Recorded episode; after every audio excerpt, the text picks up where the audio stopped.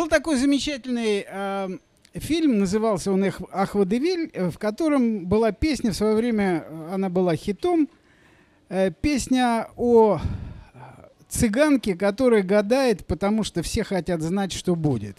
Там был такой припев, ну что сказать, ну что сказать. Устроены так люди, желают знать, желают знать, желают знать, что будет.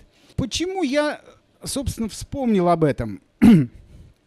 а потому что сейчас у нас такой вот год интересный, приближается горизонт планирования. У нас любят как-то планировать в основном по круглым цифрам. Это, видимо, э, не выбивается из человеческой натуры. И э, ближайший горизонт планирования, который у нас был, это был 2020 год. Вот у нас же есть Россия 2020, Россия 2030, Россия 2035 и так далее каждые пять лет. И выясняется, что многое из того, что запланировали, по крайней мере на сегодняшний день, не произойдет. Ну, то есть вот вряд ли за год будет исполнится что-то, что, что, что еще вообще не видно. Почему? Вот, собственно, я хотел как раз с этим и разобраться. Итак, белые пятна черного лебедя. Почему не сбываются прогнозы? Итак, востребованность прогнозов не уходит. Меняется только мода на эти прогнозы. Потому что одно время ждут счастливой жизни. Я вот помню хорошо, когда на рубеже 80-х, 90-х э, все ждали колбасы, и колбаса была основным трендом прогнозов. А, может быть, кто-то ждет не такой свободной жизни, но зато технически совершенной, роботизированной и так далее, и так далее. Но каждый раз забычий мечта откладывается. Насим Талеб, весьма известный персонаж, а, э, скажем так, «Черного лебедя», которого мы будем вспоминать сегодня неоднократно – он как-то достаточно едко заметил, что экспертный прогноз не точнее прогноза от обычного человека. Он говорил, что получить прогноз от эксперта биржи и получить прогноз от шофера, который везет вас на эту биржу, это приблизительно одно и то же. Вероятность там одинаковая, а приближается к обычной вероятности 50%. Вот его тезисы. Традиционное знание ущербно в корне – мы постигаем не правила, а факты и только факты, а правила мы придумываем и рассказываем. Он критикует так называемый нарратив и э, очень не любит нарративщиков, а также тех людей, которые пытаются вывести правила, называя э, их, э, значит, платониками, как-то вот так вот обидно. Значит, он говорит, что свободный рынок построен не на закономерностях, а на удачах. Именно э, свободный рынок позволяет словить удачу на пути проб и ошибок, и никаких закономерностей в этом случае не происходит. Учиться можно только на ошибках, учиться на успехах нельзя. Но здесь я с ним полностью согласен. Он таким образом э, пытается опровергнуть э, ту теоретическую э, позицию, э, которая, собственно, всегда сопровождала капитализм, ту теоретическую позицию, которую в свое время высказал Макс Вебер – говоря о том, что прилежание, усердный труд и э, мораль протестантская создали то, что называется современным капитализмом. Ну, теперь я, вас, я вам предложу э, немножечко Э, перейти, так сказать, к нашим школам прогностики, хотя бы для того, чтобы немножечко привести э, в порядок э, представление о том, что такое прогноз. Но я думаю, вы знаете все Игоря Васильевича Бестужева-Ладу, это известный один из двух крупнейших наших прогнозистов, один из двух крупнейших ученых, к сожалению, недавно он умер. Так вот, Бестужев-Лада в своей программной статье, которая вышла в журнале, по-моему, «Вопрос социологии», он в общем-то, пишет, что реально существует два типа прогноза. Существует прогноз поисковый, существует прогноз целевой. Что такое поисковый прогноз? Это трендовый прогноз.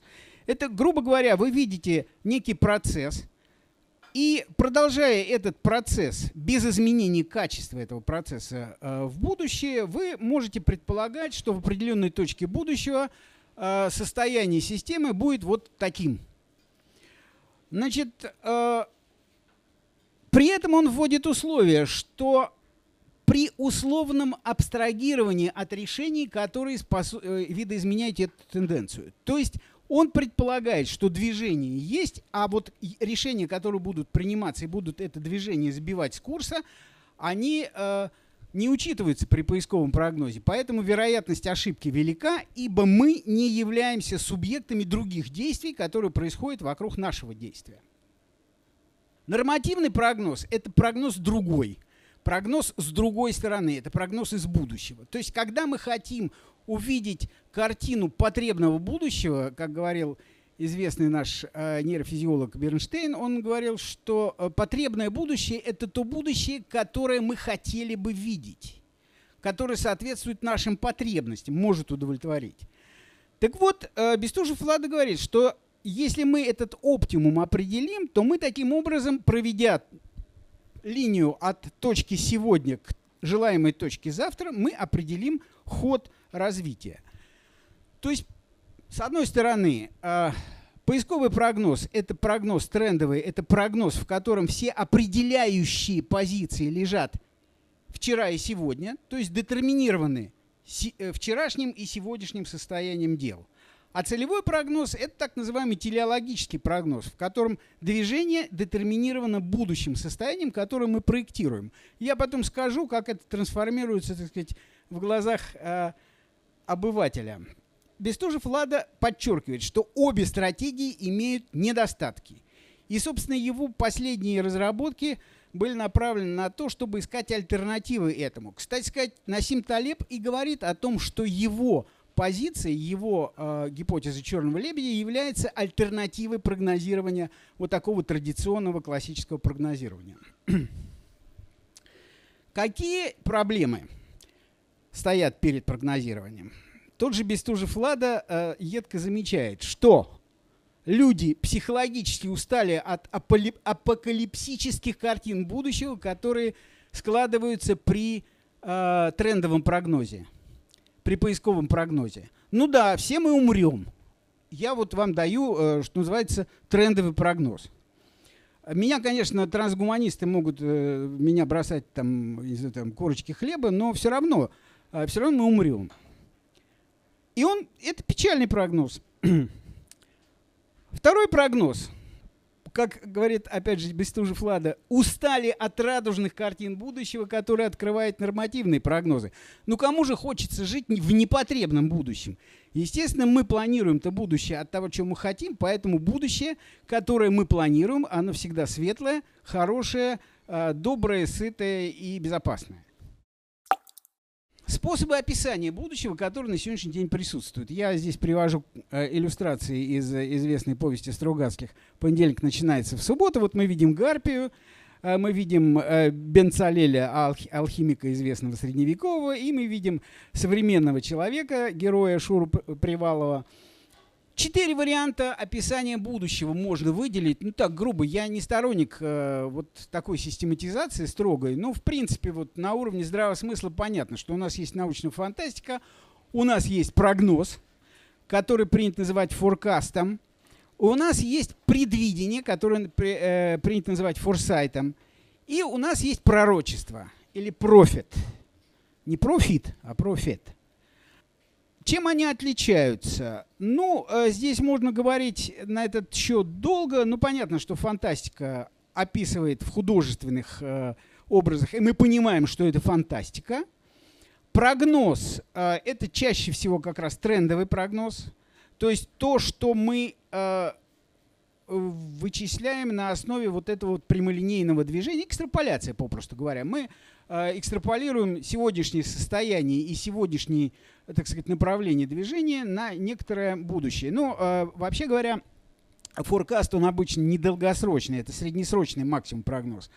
А, предвидение. Вот предвидение это очень интересно. Я говорил о том, что Бестужев Лада один из двух интересных а, прогнозистов. Второй прогнозист, а, а, значит, Александр Моисеевич Гельман, а, о, Алекс, извините, Александр Моисеевич Гендин, он, значит, это красноярский профессор, который еще в 70-м году написал совершенно ну, ну, неожиданную по тем временам книгу, она сейчас неожиданная, если ее читать, в которой он разделил. Он сказал, что предвидение, которое, собственно, э, отделяется, эм, противопоставлено было прогнозу, а, и оно нынеш, в нынешний фарсайт вылилось, оно предполагает изменение качества. То есть измени, качественное, принципиальное изменение э, процесса и результата. То есть совершенно понятно, что в будущем будет что-то то, что будет принципиально отличать его от сегодняшних процессов. Ну и, соответственно, пророчество – это оно не требует ни объяснений, ни э, доказательств, ничего. И от фантастики отличается только тем, что фантастика говорит, да, мы это придумали, а пророчество говорит, нет, так будет. Что еще можно сказать о будущем? Во-первых, будущего нет. Просто нет и все. Его еще нет. Что есть? Есть предпосылки этого будущего, но мы пока не знаем, что именно есть предпосылка будущего. То есть мы не знаем, какой элемент современной нынешней системы отношений, системы, я не знаю, там производства, чего угодно, станет элементом будущего. А какой умрет? Я по этому поводу всегда э, люблю вспоминать историю с э, конкурсом, который был на рубеже 19 и 20 века, объявлен, если не ошибаюсь, Парижской академией, э, и был он связан э, с поиском способов уборки навоза, извините, приятный аппетит всем, я должен это сказать, способов уборки навоза с улиц крупных городов. Предполагалось, что если так будет продолжаться, то к 2020 году толщина э, слоя навоза на улицах Нью-Йорка будет достигать полуметра, ну, Нью-Йорка, Парижа. Э, по, были ужасные картины, ну, плюс ко всему там, значит, метан, который выделялся в огромных количествах, лошади, которые дохли по дороге, и которых отбрас, э, так это скидывали, потом ночью убирали, и все такое прочее. И ученые были в ужасе. Они долго, они два года искали этот выход. Выход нашелся сам собой, потому что к этому моменту как раз вот Форд уже начал свой проект. И, в общем-то, буквально на протяжении 5-7 лет э, вопрос решился сам собой. Он решился на качественном уровне. Вот это как раз тот случай, когда for, forecast не сработал. Вот тот самый экстраполяционный метод, он оказался никуда не годным. А, и никто не предполагал, что в результате окажется. Если вы почитаете у Марка Твена по этому поводу, есть великолепный рассказ о том, как в городке встречали автомобильный пробег. И о том, как приехали автомобилисты, забрызганные грязью, значит, в, в, этих вот открытых тарахтящих вонючих повозках вышел папа и сказал, ну да, говорит, хороший вид спорта, но старого доброго коня ничто не заменит. Папа был, конечно, неправ. Очень важно сказать, что в большинстве случаев в прогнозе будущее представляет собой отрицательную определенность, так называемую. То есть мы знаем, что в будущем не будет того-то, ну, в потребном нашем будущем, не будет того-то. То есть мы исходим из того, что, э, ну, как будущее будет отличаться от настоящего. Это как раз вот шаг к изменению качества вернемся все-таки к тому, что есть будущее. Вот с точки зрения с точки зрения процесса прогнозирования. Будущее с, процесс, с точки зрения процесса прогнозирования, уже с точки зрения методологии, представляет собой безобъектный предмет. Что значит безобъектный предмет?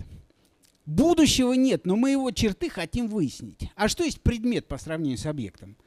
А, объект – это есть некая целостность, а предмет – это всегда та сторона, которая нас интересует при изучении объекта. Так вот, будущее нас интересует, но того предмета, который оно себя, того объекта еще нету. И мы начинаем его Помните, вот я вам несколько слайдов назад говорил о том, что мы описываем, есть некие формы описания будущего.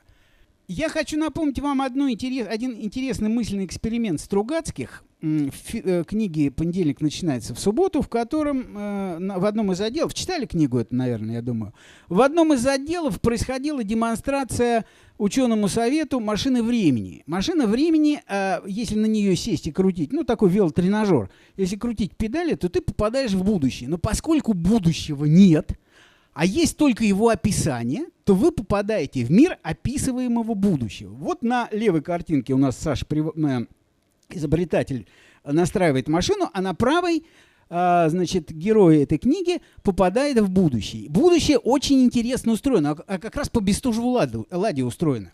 Если вы помните, там посередине этого мира идет стена.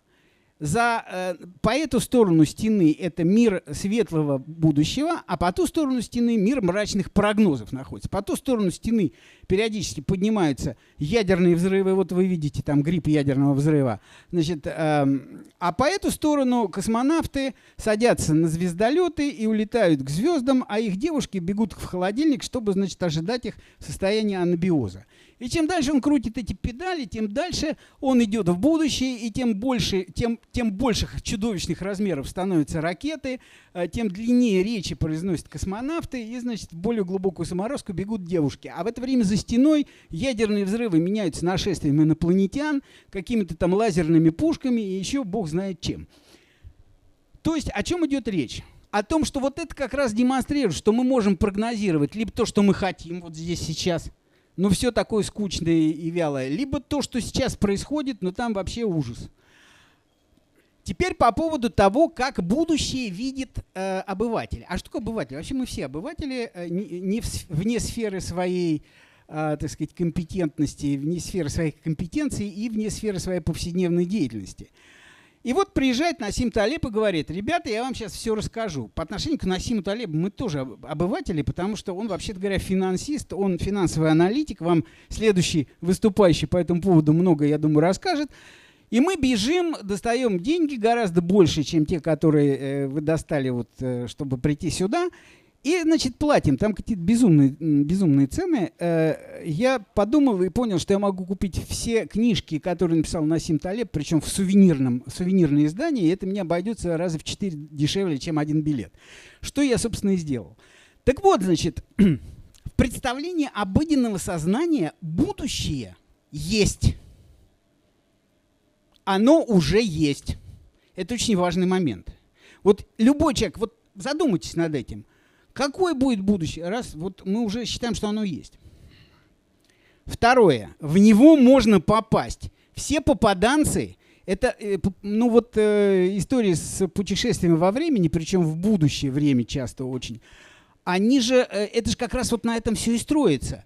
На том, что давайте сейчас попадем в будущее. А на что это похоже? Что оттуда? Да, из него можно добыть волшебное средство. И здесь будущее воспроизводит такой очень мощный архетип, который описывался очень многими исследователями мифа. Вот Владимир Яковлевич Проб, такой был гениальный совершенно наш структуралист, который описывал мифы, он говорит, что да, вот есть некая страна, тот свет, то есть тот свет, в который никто из смертных не попадет, но если он туда попадет, он может оттуда вынуть волшебное средство, которое делает его э, всемогущим или просто могущественным.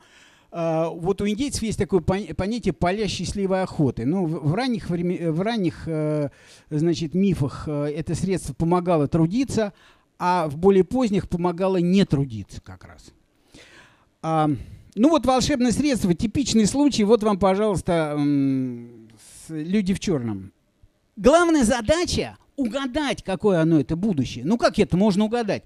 Ну, либо просто угадать, либо впасть в транс и э, попасть в ту самую вот это, э, вот это вневременное, еще пока что не существующее, но вроде бы уже и существующее пространство, и посмотреть, что там будет. Собственно, это и есть э, пророчество. Почему так любят Вангу? Именно поэтому. Но это уже трендовый путь, да, вот э, вы знаете, э, вот то, что сейчас произошло, из-за этого произойдет то-то, то, что сейчас произошло, произойдет то-то. Вот фильмы, кстати, э, типа фильмы катастрофы или фильмы типа Омана, они как раз на этом строятся. То есть мы должны найти некую точку, из которой, э, из-за которой будет плохое будущее, и вот в этой точке что-то изменить, э, на нее подействовать, чтобы будущее стало хорошим. Но мы же знаем, что, будет, что плохое будущее есть таким образом. Вот что интересно. Черный лебедь, кстати сказать, это то же самое. Это оттуда же. Или если у вас есть свое представление о будущем, то это уже целевой или нормативный прогноз. Еще одно, э, один аспект представления о будущем – это представление о будущем как о хранилище знаний. То есть одно из волшебных средств, которое мы можем достать, попав туда, оно же уже существует в нашем представлении, да? Это как раз знание, которое мы получаем. В принципе, это будущее может быть как бы пространственно отнесено, то есть какая-то более развитая цивилизация, которая уже прошла тот путь, который нам предстоит пройти. И мы оттуда берем какое-то знание. И что самое неприятное, Предполагается, что если мы в это будущее существует, или э, те э, цивилизации, в которые реализовано будущее, а у нас еще нет, то мы можем это знание добыть. Вот это очень важный, это ключевой момент. То есть не получение знаний, не выработка знания, не производство знания, а добыча. Добыча, как говорят нефтяники. И эта позиция, она исходит из такой, я бы сказал, э, примитивной позиции э, добывающей экономики.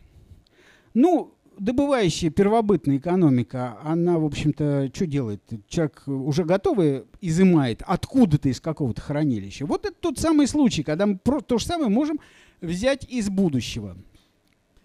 А почему это происходит? Ну, потому что, вот я говорил, да, что сначала первобытный человек предполагал, что он будет э, э, добывать откуда-то вот из волшебного мира средства, позволяющие ему трудиться, там лук, который не промахивается, копье, которое летит, бог знает на какое расстояние.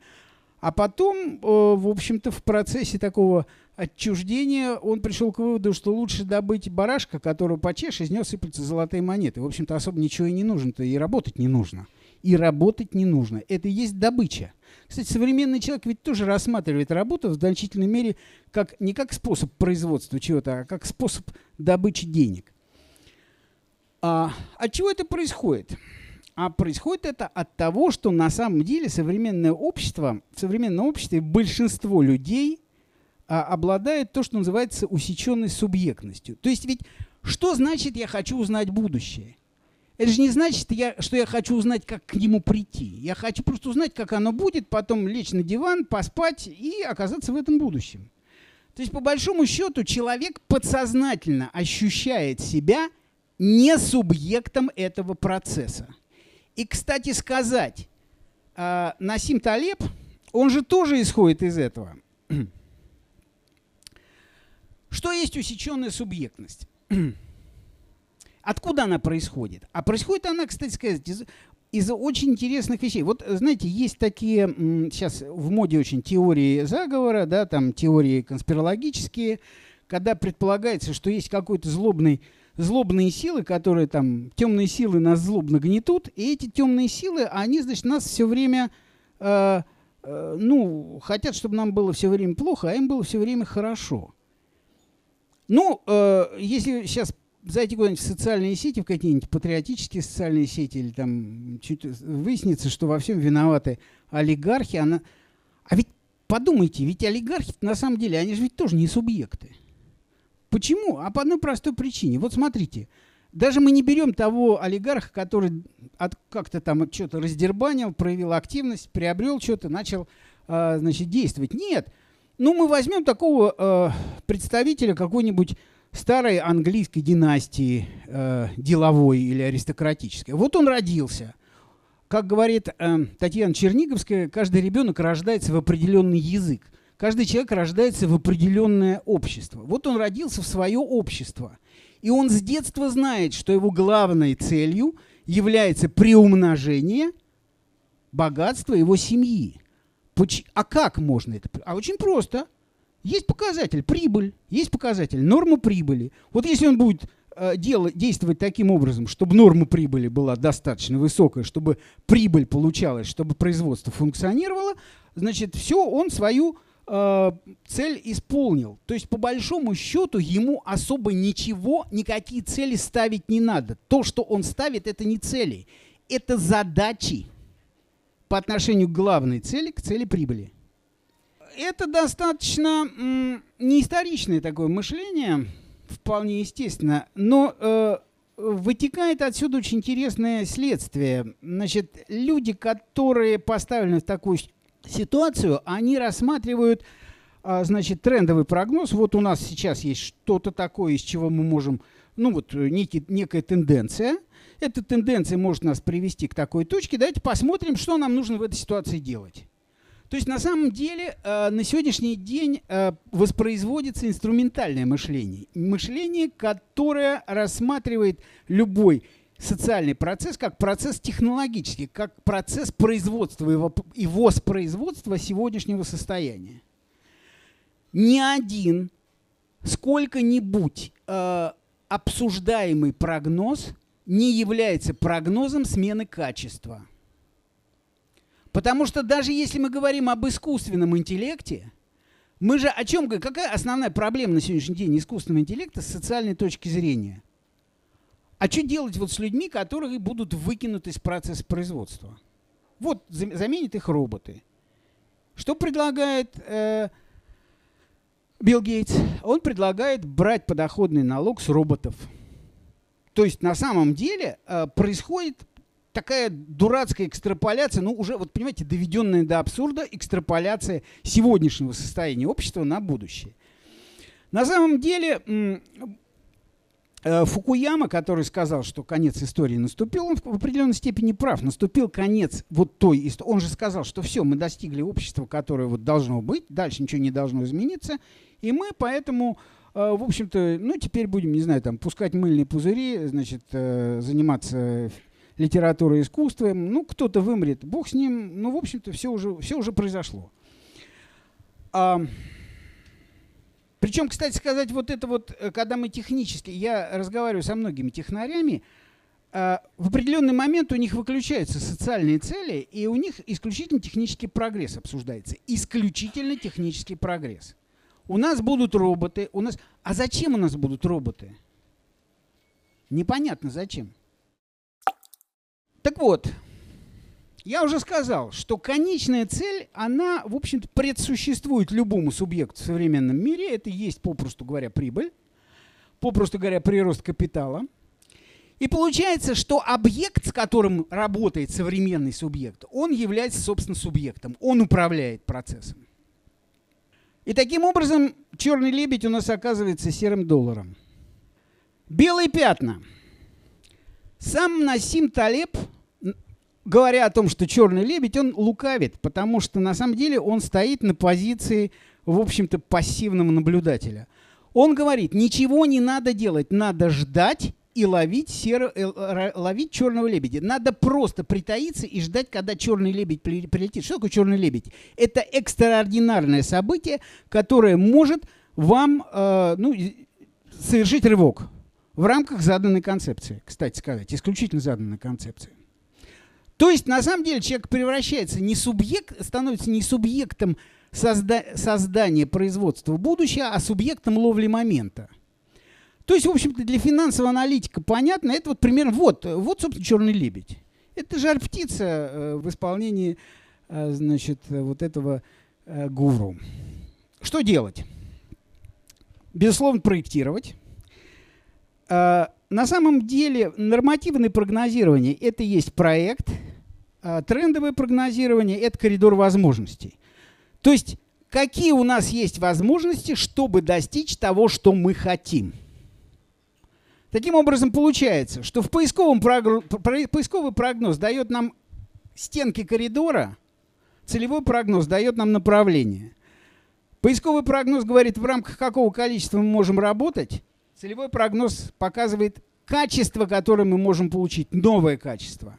Собственно говоря, это и есть соотношение цели средства и потребного будущего и тех возможностей, которые у нас есть. Петушок пропел давно, дети в школу собирайтесь. Я закончил. Спасибо. У меня все.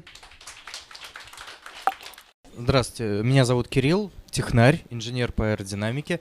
Э, я услышал камешек в свой огород, что вот технари... Э, вопрос вот в чем. А нужно ли технарям в своей попытке превзойти технический прогресс задумываться о том, зачем это нужно? Ну, многие физики или инженеры, придумывая новые технические средства, понятия не имели о том, зачем и для чего они могут использоваться. Однако же другие люди по мере роста запросов им применение нашли. Спасибо.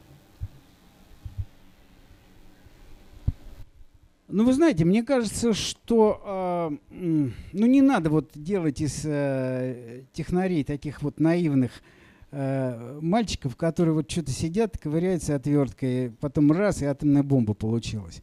Но атомную бомбу делали, в общем-то, как атомную бомбу, как оружие массового поражения, например, да? А, совершенно очевидно, что вот Тесла, из которого сейчас делают чуть ли не волшебник, Тесла это примерно то же самое, что, что Ванга, только в электротехнике. Или даже не Ванга, но такой вот он какой-то сверхчеловек.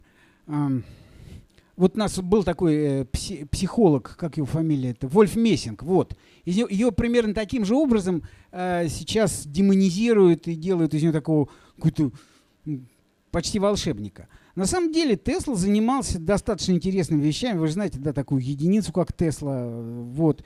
И все, все нормально. Он как раз занимался фундаментальными, э, фундаментальными исследованиями. Я соглашусь с вами, если вы говорите о фундаментальных исследованиях. Да, действительно, фундаментальные исследования, они стоят на границе познанного. И поэтому, э, что из этого может произойти, я не могу сказать, безусловно. Но дело в том, что не я же буду, то есть если я, допустим, занимаюсь фундаментальными исследованиями, не я же буду это делать, да? А, скорее всего, это будут делать прикладники, когда я уже буду на пенсии или уже не буду вообще. А, а что же касается технарей, технари прекрасно знают, что они делают. Другой вопрос, что для их решения, для решений, которые они нашли, можно совершенно неожиданно э, найти другое применение. Это другой вопрос. Ну, а что касается что они, э, того, что они не задумываются, ну да, здесь есть два, две возможности. Первая возможность – это когда человек, э, ну, скажем так, действительно сидит у себя в своем гараже или там в своей лаборатории, э, такой ботан, да, сидит и что-то там паяет, ковыряет, и что в конце концов произойдет, для него совершенно не важно. Вот. Но я считаю это личность такого типа ущербной личностью вот ущербной личностью. Кстати, у Жюль Верна есть такой персонаж, его зовут Зефиренко Сердаль. Если кто-то увлекался Жюль Верном, ну или не увлекался, полистайте. У него там есть такой ученый, такой конченый подонок. Вот вы знаете, э, он совершенно лишен э, этических каких-либо норм. Вот, он э, в одной из повестей он сбивает золотой болид, который там летает над землей, он, значит, выкупает участок земли и, значит, делает э, так, чтобы этот золотой болид упал. Вот, потом там, правда, уборщица сдвигает э, этот прибор, и выясняется, что падает он с другое место, и вокруг этого вся, совесть, вся повесть закручена. Вот, и в другой повести он тоже действует, сейчас не могу сказать в какой. Вот вам, пожалуйста, ситуация, да, человек, который, да ему все равно, ну да, ну 100 человек умрет, ну 200, ну 500, да, но здесь мы уже начинаем двигаться в сторону Майданака, да, туда, в сторону Освенцима, ну, в сторону опытов доктора Менгеля и все такое прочее. Что же касается, э, значит, более реальной ситуации, да, люди в большинстве своем осознают, зачем они, во-первых, что они делают, во-вторых, зачем они это делают. Участники Манхэттенского проекта знали, что они делают. Участники, э, значит, группы э, академика Келдыша знали, что они делают. И, кстати сказать, э, Эйнштейн тоже знал, что они делают. Ведь если вы помните, ученые, которые убежали из Германии, они как раз вот эти все ядерные секреты, э, э, значит, сливали, ну, американцам в, частности, для чего? Для того, чтобы опередили немецкую, ну, рейхс, эту рейхснауку. Вот, поэтому я не думаю, что технари такие прям э, несчастные. Вопрос заключается только в том, что есть такая штука, на которую обратил внимание еще Карл Маркс, которая называется порабощающее разделение труда. Да, если вы высоко, э, высокооплачиваемый специалист, который, в общем-то, не важно, что он делает, главное, что он много получает. Ну, в принципе, он может вот встать на позицию этого Зефирена Ксердаля, он может сказать, ну, что, да, я, я работаю, если что, я не знаю. Я, вообще, мне сказали вот это сделать, я сделал. Что, ах, получилась ядерная бомба, ну, извините, ну, так получилось. Но это будет, на самом деле, неправдой же ведь. Ведь те технари, умные люди, они знают, что они делают. Прекрасно знают. Потому что у них-то как раз цель, у них вот этот процесс – от постановки цели до результата, он у них достаточно короткий, и они в состоянии э, прогнозировать, потому что они работают в рамках трендового прогноза в основном. Здравствуйте, меня зовут Илья. У меня вопрос, э, наверное, совершенно из другой области. Вы сейчас говорили о, о науке, об экономике, о политике. Я бы хотел э, уточнить у вас, как вы считаете, идея черного лебедя, применима ли она к каждому из нас здесь в отдельности? к физическому телу, душе, уму, морали и так далее, к э, единице общества. И как вы применили эти идеи и применяете прогнозирование будущего касательно своего финансового состояния, там, э, своих планов, э, где растить детей и прочее, прочее, прочее, и как их растить и так далее. Как здесь?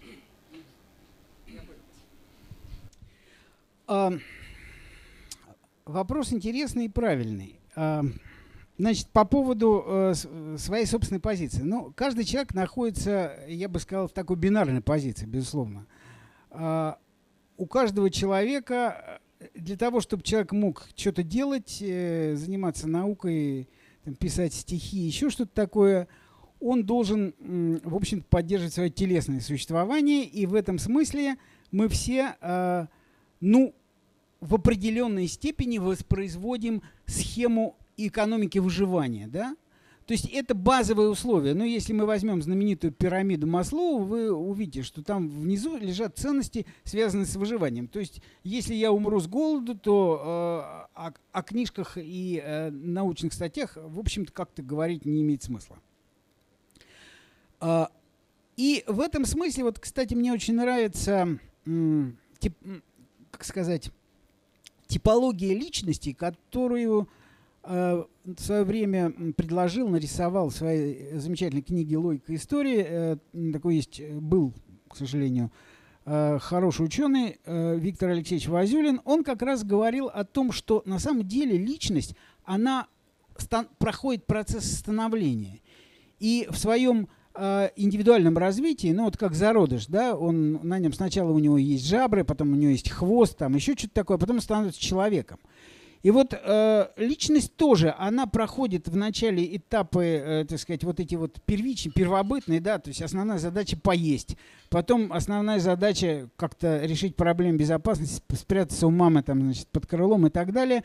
Потом э, занять определенную позицию в микрогруппе, занять определенную позицию в макрогруппе, занять определенную позицию в обществе. И какая это позиция, да? То есть личность проходит определенное становление. И э, проекты у него на каждом этапе свои, они разные бывают, да?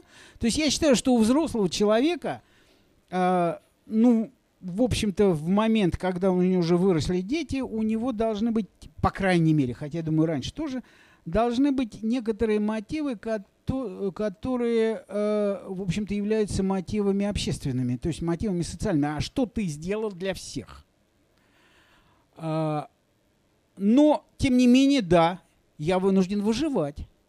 Я вынужден выживать, я вынужден именно в силу того, что я наемный работник, я выполняю то, что я должен делать. Может быть, мне не хочется, но я должен делать. Это и есть как раз определенная бинарность нашего общества. Наше общество разделено. Вообще, любое современное общество разделено. В любом современном обществе существует вот этот вот конфликт между неким общим интересом и частным интересом. И я ищу баланс. Ну, в рамках законности. Вот.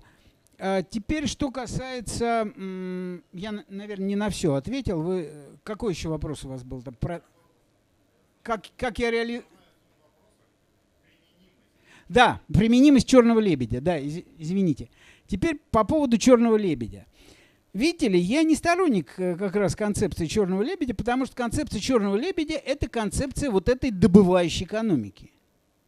То есть поймай удачу, и все остальное там закономерности. Да никаких закономерностей нету. Общество, ну что общество? Общество это совокупность изолированных индивидов. Вы меня извините. Это такой вот э, Адам Смит такой, да? Вот, э, вернее, кстати сказать, кстати, Насим Талеб, он даже с Адамом Смитом спорит. Он говорит, да нету никаких общих интересов. Есть частный интерес, который я должен реализовать определенным образом. Все, до свидания. Вот, поэтому я считаю, что его концепция с точки зрения, э, ну, с точки зрения человек человеку волк, да, она вполне себе применима. То есть я жду момента, так сказать, всех распихиваю, хватаю и убегаю. А, ну, я, например, ну, не люблю, вот знаете, вот не приучен как-то, не приучен. Я когда приех, пришел, приехал в Москву учиться и услышал первый раз слово «подсуетиться». Это еще был 80-й год. Вот слово «подсуетиться», оно меня настолько потрясло, что оно означало? Ну да, то есть вот как раз поймать момент. Э, удастся, не удастся, вписаться в конъюнктуру. Э, рынок по сути своей конъюнктурен. Поймали конъюнктуру, вы на коне. Не поймали, не на коне. Вы хотите работать в рамках рынка, флаг вам в руки. Вот. Но я как-то уже... Я, например, считаю, что э, в сегодняшней ситуации, когда вот эти вот э, противоречия настолько сильные в, ведь на самом деле общество человеческое находится сейчас на грани выживания. Вот сейчас оно подошло, так сказать, как там, э, мы подошли к краю пропасти, вот, и готовы сделать большой шаг вперед. Вот это тот самый случай. Вот тот самый случай. Вот те шаги вперед, которые мы делаем, к сожалению, э, в значительной мере есть шаги уже у края пропасти. Поэтому я не считаю, что Насим Талеб является универсальным э, рецептом для а, так сказать, личных проектов. Я как раз считаю, что Насим Талеб является прекрасным совершенно рецептом для финансовой сферы, прекрасным рецептом для сферы даже не производственной, не производственной, потому что производственная сфера предполагает планирование. В производственной сфере вы должны сказать, понадобится ли ваш продукт вот там чуть-чуть. А Насим Талеб говорит, нет, ловите удачу. Поэтому я считаю, что его проект неприменим. Я считаю, что с психологической точки зрения, ну да, может быть, я э, после какого-нибудь там э, провала могу прийти домой и сказать, ну да, действительно, ну не поймал, ну не, не шмогла, да, как в том старом анекдоте. Или, допустим, я, э, если у, у Насима Талеба есть еще одна книга, называется она «Антихрупкость». Там не черный лебедь, там то, как можно за счет, ну как можно обратить конфузию в Викторию, говоря словами Петра Первого. Вот можно ли э, неудачу э, сделать тем, от чего вы получите некую, некий бонус? Вот. Ну, в этом смысле, да, в этом смысле можно. Но как жизненной стратегии, я считаю, не очень.